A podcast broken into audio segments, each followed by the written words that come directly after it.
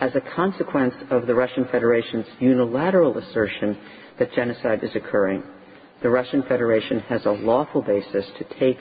military action in and against Ukraine to prevent and punish genocide pursuant to Article 1 of the Genocide Convention. Under these circumstances, the Court considers that Ukraine has a plausible right not to be subjected to military operations by the Russian Federation for the purpose of preventing and punishing an alleged genocide in the territory of Ukraine. สวัสดีครับ ผมลอยชุนพงทอง เรื่องสงครามระหว่างรัสเซียกับยูเครนในเมืองไทยกลายเป็นเรื่องการเมืองไปได้ มีทฤษฎีสมคบคิดเกิดขึ้นมากมาย เฟกนิวก็เยอะ วิธีที่คุณจะรู้ว่าอะไรเป็นเฟกอะไรเป็นของจริงเนี่ย ให้สังเกตง่ายๆ คนที่ทำ fake news นั้น ทำด้วยความเกลียดทำด้วยความชัง โดยเฉพาะเกลียดชัง US ทั้งหลายทั้งปวงที่เชียร์รัสเซียนั้น เป็นเพราะว่าเกลียด US เชียร์จีน เพราะว่าเกลียด US หมายความว่าในหัวของคนพวกนี้มีธงเกลียด US เป็นที่ตั้ง แล้วก็สร้างทฤษฎีบ้าบ้าบอเอาของจริง แล้วก็มาต่อเติมเสริมแต่ง กลายเป็นเรื่องเฟกขึ้นมา наполнено глубоким смыслом, имеет огромное значение. На своей земле, объединенной общей судьбой, так наверняка думали. เรื่องของสงครามข่าวปลอม มันมีเยอะมากเลยช่วงนี้ เพราะว่ามันเป็นการทำสงครามจิตวิทยากัน ไอ้ที่ปฏิบัติการปลดปล่อยยูเครนให้เป็นอิสรภาพ เขียนสัญลักษณ์เป็นอักษร Z ซึ่งย่อมาจากชัยชนะ เหมือนกับอักษร V victory ในภาษาอังกฤษอลองไปฟังอาโนชวาชเนเกอร์ที่ออกมาพูดสักสองนาที เขาเป็นดาราที่ดังมากในยุโรปตะวันออกรวมถึงรัสเซียด้วย เขาก็ออกมาเตือนทหารรัสเซียว่าอย่าไปเชื่อปูติน ปูตินมันโกหก เรื่องที่ว่ามาปลดปล่อยยูเครนให้เป็นอิสรภาพเนี่ย ยูเครนเขามีอิสรภาพอยู่แล้ว เขาไม่มีการเข่นฆ่าคนในประเทศ และปู่ของประธานาธิบดีเซเลนสกี้เองรวมถึงพี่น้องของเขาสามคนที่เป็นผู้ชาย ก็ถูกเยอรมันนาซีฆ่าตายด้วย ไม่มีเหตุผลที่เขาจะต้องมาฆ่าล้างเผ่าพันธุ์อื่น โดยที่เห็นต่างทางการเมือง หรือมีศาสนาต่างกัน As a long-time friend of the Russian people, I hope that you will hear what I have to say. I know that your government has told you that this is a war to denazify Ukraine. denazify Ukraine. This is not true. Ukraine is a country with a Jewish president, a Jewish president, I might add, whose father's three brothers were all murdered by the Nazis. You see, Ukraine did not start this war. Neither did nationalists or Nazis. Those in power in the Kremlin started this war. This is not the Russian people's war. To the soldiers who are listening to this, remember that 11 million Russians have family connections to Ukraine. So every bullet you shoot, you shoot a brother or a sister. Every bomb or every shell that falls is falling not on an enemy, but on a school or a hospital or a home. I know that the Russian people are not aware of such things are happening. So I urge the Russian people and the Russian soldiers in Ukraine to understand the propaganda and the disinformation that you are being told. I ask you to help me spread the truth. มันก็หลอกทหารของตัวเองไม่ได้ แม้กระทั่งหลอกคนรัสเซียเองก็ยังหลอกไม่ได้ ว่ายุทธการนี้มันไม่ใช่มาปลดปล่อยยูเครน มันต้องการมาครอบครองทรัพยากรของเขา ข่าวปลอมอันที่สองที่แชร์กันมากในเมืองไทยก็คือ ยูเครนมีแลบชีวภาพ ต้องการสร้างอาวุธชีวภาพ ผิดหลักมนุษยชน พูดง่ายๆอาวุธเชื้อโรคและอาวุธที่ว่านี้สนับสนุนโดยสหรัฐอเมริกา นอกจากนี้ก็ยังมีข่าวปลอมที่คนไทยนั่แหละปลอมกันเอง หลอกกันเอง ว่า WHO ประกาศเตือนยูเครนไม่ให้ใช้อาวุธชีวภาพ แต่คุณดูสิ ไอ้แลบชีวภาพเนี่ย เมืองไทยก็มี มีกันแทบทุกมหาลัยเลย และส่วนมากจะสนับสนุนโดยรัฐบาลชาติไหน ก็ไม่พ้น US แรบมหาวิทยาลัยดัง ๆ ในเมืองไทย สนับสนุนโดยรัฐบาลสหรัฐอเมริกา มีแม้รัฐบาลจีนจ่ายเงินสนับสนุนแลบในมหาวิทยาลัยชื่อดังของไทย ไม่มี มีแม้รัสเซียสนับสนุนก็ไม่มี มันมีแต่รัฐบาลสหรัฐอเมริกากับ ชาติตะวันตก แล้วก็บริษัทของชาติตะวันตกเนี่ย ที่เขาเข้ามาสนับสนุนหลักชีวภาพพวกนี้เพื่อวิจัยเกี่ยวกับโรคเกี่ยวกับยา และการทดลองของเขานั้น มันอยู่แค่หลอดทดลอง มันสเกลเล็กนิดเดียวไอการที่คุณจะทำอาวุธเคมีเนี่ย คุณจะไปทำในห้องแลบของมหาวิทยาลัยมันทำได้ไหมล่ะ มันทำไม่ได้ นู่นคุณจะต้องไปเอาโรงงานผลิตอาหารสัตว์ โรงงานเลี้ยงไก่ โรงงานเลี้ยงหมูขนาดยักษ์นุ่น ของเครือบริษัทขนาดใหญ่ ต้องเอาโรงงานพวกนั้นเนี่ยมาผลิตอาวุธชีวภาพ คือสเกลมันต่างกันมาก ขนาดมันต่างกันมาก ข่าวปลอมอันที่สามยูเครนใช้โล่มนุษย์ ไอเนี่ยมันคลาสสิก ทุกประเทศเวลาทำสงครามเนี่ยมันจะอ้างเหมือนกันหมด เพียงแต่มันจะมีคนโง่ที่ไปเชื่อหรือเปล่า รัสเซียอยากจะฆ่าแต่ทหาร ยูเครนเท่านั้นไม่อยากทำลายประชาชนผู้บริสุทธิ์ แต่ประชาชนผู้บริสุทธิ์เขาไม่ยอมให้คุณมายึดประเทศเขาอะ และที่ยิงผิดยิงพลาดเนี่ย มันก็คือประสิทธิภาพของมิสไซล์ของรัสเซียเอง มันยิงไม่ตรงเป้าไอการเล็งพิกัด positioning guided จากเครื่องบินก็ตาม มันผิดพลาดเยอะมาก ตอนแรกเขาสงสัยว่าตกลงไอ้นักบินอ่อนประสบการณ์หรือเครื่องมือมันไม่ดีกันแน่ ตอนหลังก็รู้แล้วว่ามันมีทั้งสองอย่างไอ้นักบินของรัสเซีย ชั่วโมงบินมันก็ต่ำมาก คุณก็คิดดูแล้วกัน ว่ามีทหารประเทศไหน ที่ต้องเอาเวลาว่าง ไปบินเครื่องบินพาณิชย์ มันจะต้องเอาชั่วโมงบินเพิ่ม โดยการไปบินเครื่องบินพาณิชย์ เพื่อรักษาชั่วโมงบินให้ครบ มันถึงขนาดนั้นน่ะ และความเข้าใจผิดอันที่สี่ก็คือเขาเข้าใจว่าปูตินสามารถกดปุ่ม หัวลบนิวเคลียร์ได้ด้วยตัวเอง ปูตินทำไม่ได้ มันเป็นรัฐนูนของเขา มันจะต้องผ่านสภากลาโหมก่อน ในการกดปุ่ม ยิงนิวเคลียร์ไอ้รัฐนูนของรัสเซียเนี่ยมันตรงข้ามกับอเมริกา อเมริกาเนี่ยไม่สามารถประกาศสงครามได้ โดยที่ไม่ผ่านสภา คือจะต้องให้สภาอนุมัติก่อนว่าประกาศสงคราม แต่ว่าการกดปุ่มปล่อยนิวเคลียร์นั้น ประธานาธิบดีสั่งได้เลย ถ้ามีการประกาศสงคราม ขณะที่ของรัสเซียประกาศสงครามได้เลย โดยที่ไม่ต้องผ่านสภา แต่ว่าการใช้หัวลบนิวเคลียร์นั้นจะต้องผ่านสภากลาโหม และความเข้าใจผิดอันสุดท้ายที่คนจำนวนมากเข้าใจผิดเยอะเหลือเกิน ก็คือถ้ารัสเซียยึดเคียบได้ ก็หมายความว่าชนะละ หมายความว่ายึดประเทศยูเครนได้ละ เหมือนกับว่าเมืองหลวงของไทยอยู่ที่เชียงใหม่เนี่ยนะแล้วพม่ายึดเชียงใหม่ได้ ถามว่าประเทศไทยแพ้ไหมมันจะแพ้ได้ยังไงอะก็ยึดได้แค่ เชียงใหม่ซึ่งเป็นเมืองหลวงอยู่ทางเหนือเนี่ย แล้วประเทศไทยมีแค่นั้นเหรอ แล้วผมก็เปรียบเทียบไซส์ของยูเครนกับไทยให้ดู ว่ายูเครนเขาใหญ่กว่าไทยประมาณยี่สิบเปอร์เซ็นต์ยึดเมืองหลวงได้ ไม่ได้หมายความว่ายึดประเทศได้ เรื่องข่าวอาวุธ hypersonic ที่แชร์กันมากสองสามวันนี้เนี่ย คุณต้องเข้าใจก่อนว่า hypersonic คืออะไร hypersonic คือ missile ที่มีความเร็วสูงห้าเท่าของเสียงขึ้นไป แล้วเขาผลิตมาเพื่ออะไรทำไมไม่ใช้ cruise missile ธรรมดา hypersonic นั้นออกแบบมาเพื่อ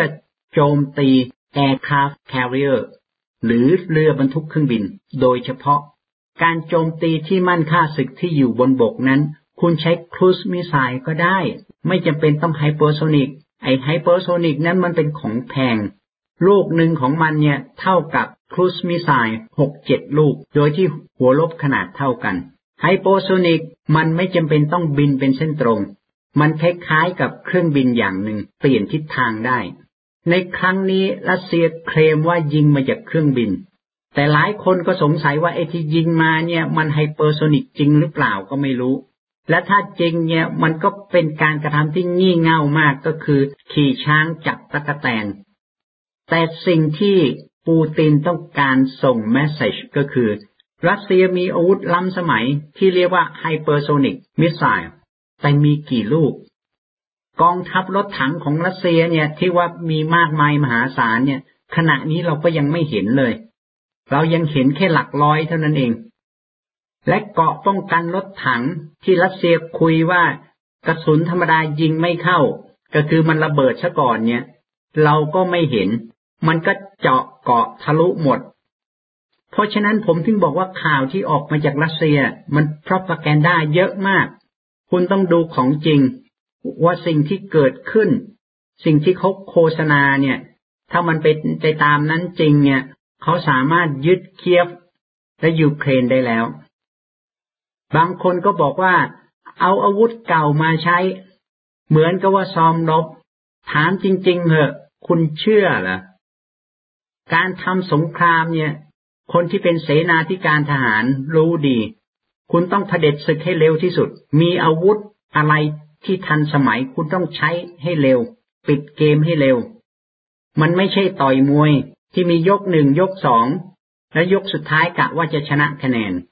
มันไม่มีการชนะคะแนนครับ ในสงคราม มันมีแต่ว่าชนะน็อกอย่างเดียว และสิ่งที่ผมปรารถนาที่สุด และผมหวังว่าคนที่ฟังผมอยู่ปรารถนาด้วย ก็คือมีการเจรจาสงบศึก และผมเชื่อว่ามันน่าจะเกิดขึ้น แต่ประเด็นมันก็มีอย่างนี้อีก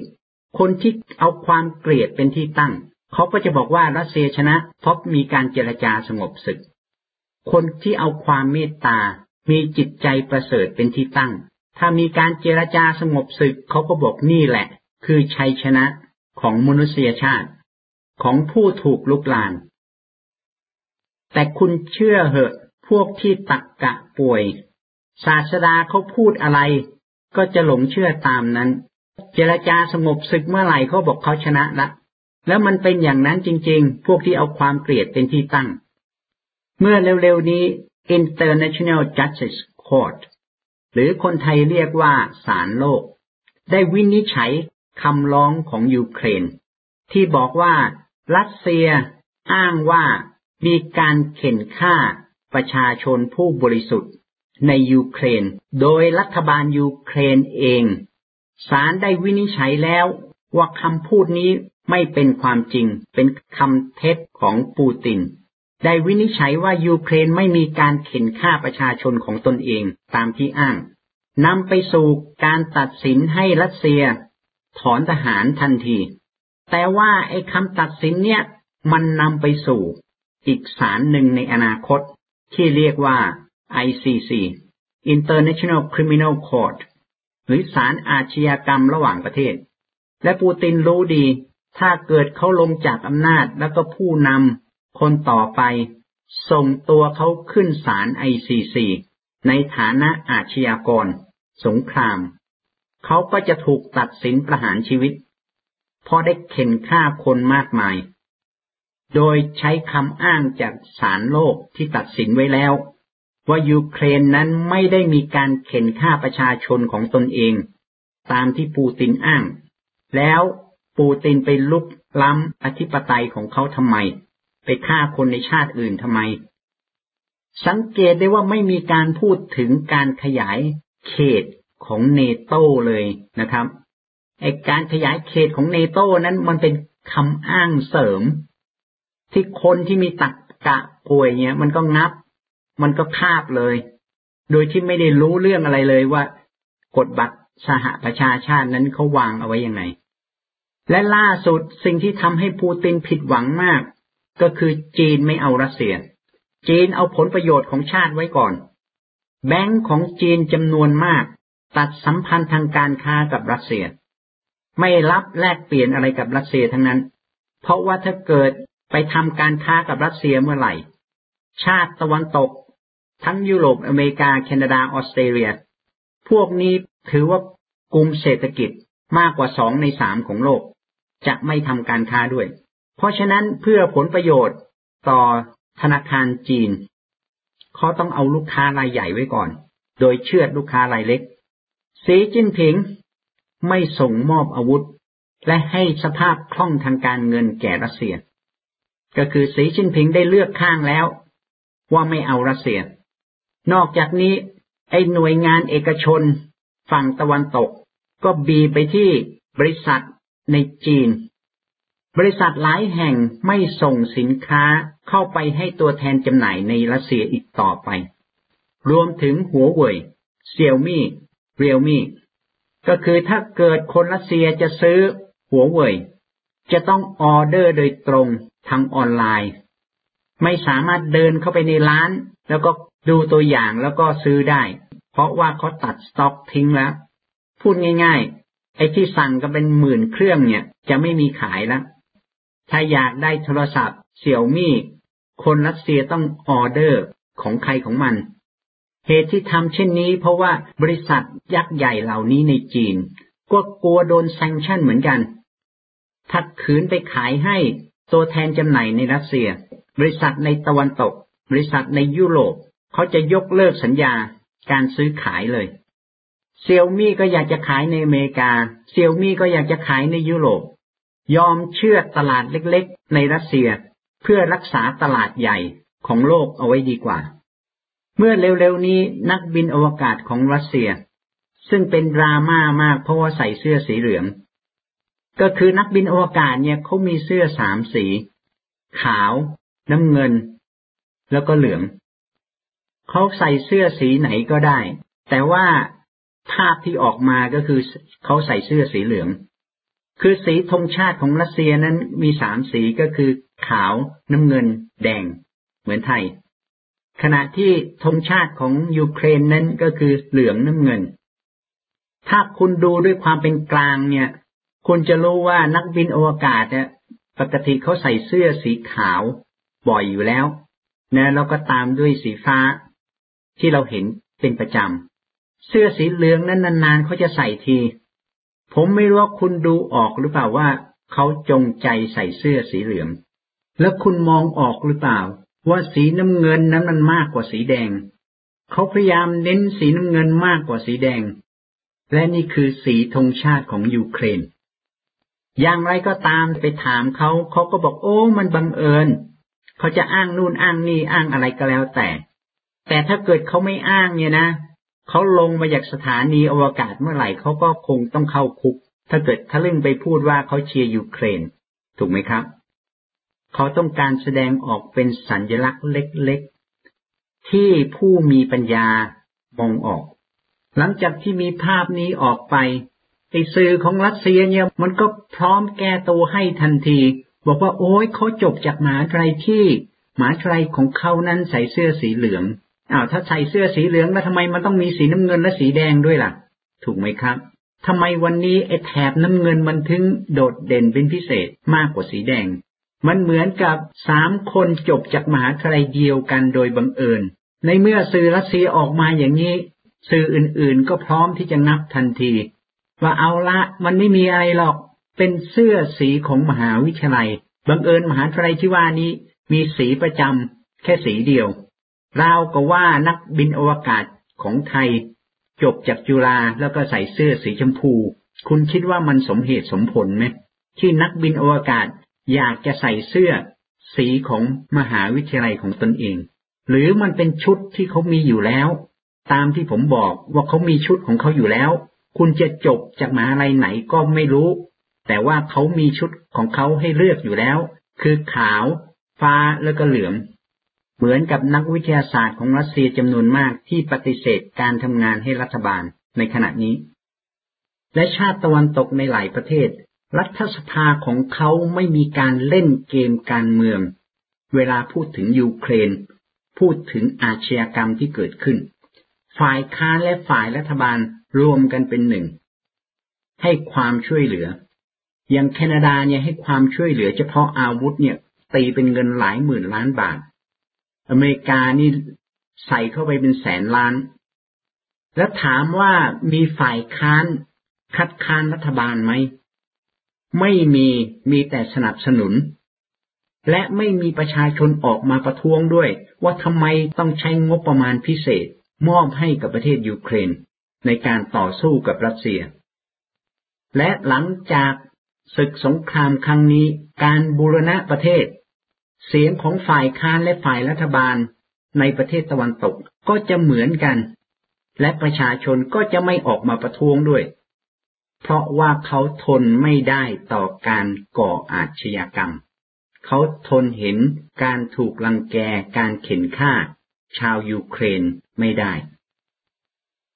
และนี่คือสิ่งที่สำคัญที่สุดที่ประชาชน อย่างในแคนาดาเนี่ย พร้อมใจกัน สนับสนุนยูเครน ไม่มีใครสนับสนุนปูตินเลย แม้แต่คนรัสเซียที่ย้ายมาอยู่ในแคนาดา ก็ไม่มีใครสนับสนุนปูติน การกระทำของปูติน มันทำให้พี่น้องของเขาในรัสเซียเดือดร้อน ราคาอาหารเพิ่มขึ้นไปถึงสามสิบเปอร์เซ็นตั้งแต่ปูตินมาเป็นประธานาธิบดี กว่าสองทศวรรษที่แล้ว เมื่อ 25 ปีที่แล้ว คุณสามารถซื้อเบอร์เกอร์ เนี่ย ในราคา 15ลูโบก็เหมือนกับว่าซื้อ 15 บาทแล้วกันข้าวแกงจานหนึ่งเบอร์เกอร์เนี่ยก็เปรียบได้กับข้าวแกงจานหนึ่งตอนนี้จะต้องใช้เงินถึง 300ลูโบผมต้องเปรียบเทียบอย่างนี้ เหมือนกับว่า 25 ปีก่อน คุณสามารถหากินข้าวแกงถูก ในเมืองไทยในต่างจังหวัดได้ในราคา 15 บาท เวลาผ่านไป 25 ปี โดยการบริหารของผู้นำแบบนี้ข้าวแกงจานเดียวกันปริมาณเท่ากันเนี่ย แทนที่คุณจะจ่าย 15 บาทณวันนี้คุณต้องจ่าย 300 บาท แล้วคุณชอบรัฐบาลแบบนี้ไหมล่ะ คนรัสเซียที่มาอยู่ต่างประเทศ ไม่มีใครชอบปูตินเลย และผมก็ย้ำไม่รู้กี่ครั้ง หรือแม้แต่คนรัสเซียในรัสเซียเอง น้อยคนที่จะชอบปูติน เพราะว่าชัยชนะนั้นมันมาจากบัตรเขยง มันไม่ใช่ของแท้ แต่นี่คือข้ออ้าง ว่ารัสเซียเป็นประชาธิปไตย เพราะว่ามันมีการเลือกตั้ง แล้วคุณเชื่อหรือว่าประเทศที่มีการเลือกตั้งเนี่ย มันจะเป็นประชาธิปไตยอิหร่านก็มีการเลือกตั้ง แต่ว่าแคนดิเดตคนที่จะมาเป็นผู้นำนั้น จะต้องได้รับการคัดสรรมาจากซูพรีมพรีส ก็คือสังฆราชเป็นคนเลือก เขาเลือกแคนดิเดตมาห้าคน แล้วประชาชนเลือกคนใดคนหนึ่งจากห้าคนนี้ แล้วทำไม Supreme Priest ถึงมีสิทธิ์เลือกว่าจะเอาคนไหนห้าคน เขาก็บอกว่ามันเป็นพระประสงค์ของพระเจ้า ที่มีแต่ Supreme Priest เท่านั้นที่ได้ยินเสียงของพระผู้เป็นเจ้า คนอื่นไม่ได้ยินเสียง คุณเชื่อเหรอ ในขณะนี้เนี่ยเฉพาะอาวุธ ที่ส่งไปแล้วและเตรียมส่งให้ยูเครนนั้น คาดว่าจะมากมายหลายแสนล้านบาท และธุรกิจของรัสเซียในระยะยาวจะพัง คนรัสเซียก็ไม่อยากอยู่ในรัสเซียอีกต่อไป จะมากกว่าเดิม ในช่วงสามสิบปีที่ผ่านมา หลังจากสหภาพโซเวียตล่มสลาย ทุกคนที่มีโอกาส ทุกคนที่พอพูดภาษาอังกฤษได้เขาก็พยายามหนีออกมาจากรัสเซีย หนีออกมาอยู่ตะวันตกให้มากที่สุด ไม่มีใครอยากอยู่รัสเซีย นักวิทยาศาสตร์เก่งๆอบพยพออกมาเยอะ แล้วคุณรู้ไหมว่านักวิทยาศาสตร์ที่เก่งๆเนี่ยเขามาอยู่ประเทศไหน อยู่อเมริกา อยู่แคนาดา อยู่ในประเทศที่น่าอยู่ ถ้าคุณเป็นคนเก่ง คุณก็ไม่อยากอยู่รัสเซีย ไม่มีคนเก่งคนไหนอยากอยู่ใต้ระบอบเผด็จการ ไม่ว่าประเทศไหนทั้งนั้น เศรษฐีจีนจำนวนมาก เขาก็รู้ว่ารัฐบาลของเขาเป็นยังไง แล้วคุณดูสิว่าเขาส่งลูกหลานมาเรียนที่ไหน เขาอยากจะให้ลูกหลานเขาไปเติบโต หรือไปแพร่ลูกออกหลานประเทศไหน เขาก็ส่งไปให้ไกลที่สุด ไม่ใช่ส่งมาเรียนที่ฮ่องกง เขาก็ส่งมาอยู่แคนาดา อเมริกา ออสเตรเลีย และทุกประเทศที่เป็นเผด็จการจะมีสมองไหลเสมอ เอาละครับ สุดท้ายอยากจะบอกว่าเห็นแววที่ปูติน จนมุม ศาลนานาชาติที่เรียกว่า IJC International Justice Court ที่อยู่ที่ประเทศเนเธอร์แลนด์ มีคำวินิจฉัยว่าการบุกลุกยูเครนครั้งนี้ของรัสเซีย โดยอ้างว่าเป็นการรักษาสันติภาพ เพราะว่ายูเครนเข็นฆ่าประชาชนของตนเองนั้น เป็นความเท็จ และคำตัดสินนี้จะนำไปสู่สิ่งที่เรียกว่า International Criminal Court หรือศาลอาชญากรรมระหว่างประเทศ หมายความว่าปูตินไม่สามารถลงจากตำแหน่งได้ ถ้าลงมาเมื่อไหร่ และผู้นำคนต่อไป หรือคนถัดไป จะผ่านไปกี่สิบปีก็ตาม จะเป็นผู้นำต่อจากปูตินคนที่สามคนที่สี่ก็ตาม ตัดสินใจส่งปูติน ขึ้นศาลไอซีซีแล้วแล้วก็ ก็หมายความว่าปูตินจะกลายเป็นอาชญากรของโลก สิ่งที่ปูตินทำได้ก็คือ อยู่ในตำแหน่งจนกว่าจะตาย หรือมั่นใจว่าคนที่มาเป็นผู้นำต่อจากเขาจะไม่ส่งตัวเขาขึ้นศาล ICC แบบที่ผู้นำยูโกสลาเวียประสบและโดนประหารชีวิต ศึกครั้งนี้สร้างความเสียหายให้กับรัสเซียมากกว่ายูเครน เพราะอะไรรู้ไหม เพราะว่าจะมีเงินหลายล้านล้านบาท เทเข้ายูเครนเพื่อฟื้นฟูประเทศ ชาติตะวันตกทั้งหมด เทเงินให้ยูเครน รวมถึงแคนาดาด้วย และจะให้ผมย้ำอีกครั้งหนึ่งก็ได้ ประเทศที่เป็นเผด็จการจะมีปัญหาสมองไหลออก เสมอ คุณไม่มีทางหยุดสมองไหลออกได้เลย ถ้าประเทศของคุณเป็นเผด็จการ คนเก่งมันไม่อยู่ เอาละครับ ขอขอบพระคุณที่ติดตาม แล้วก็อย่าลืม subscribe ถ้าเกิดคุณชอบช่องนี้ ยอด subscribe ที่สูงนั้นจะทำให้ช่องนี้มีความสำคัญ แล้วก็ YouTube จะให้ความสำคัญกับช่องมากยิ่งขึ้นก็คือเขาก็จะ โปรโมทช่องมากขึ้นตามยอด Subscribe จะให้ดีกว่านั้นคุณก็กดกระดิ่งเพื่อแจ้งเตือนจะได้ไม่พลาดในครั้งต่อไป แล้วผมออกคลิปมาไม่เยอะ อย่างเก่งก็สัปดาห์ละสองคลิปเท่านั้นเอง แล้วก็สั้นกระชับได้ใจความไม่เยินเยอะ ไม่รีลายืดยาด สวัสดีครับ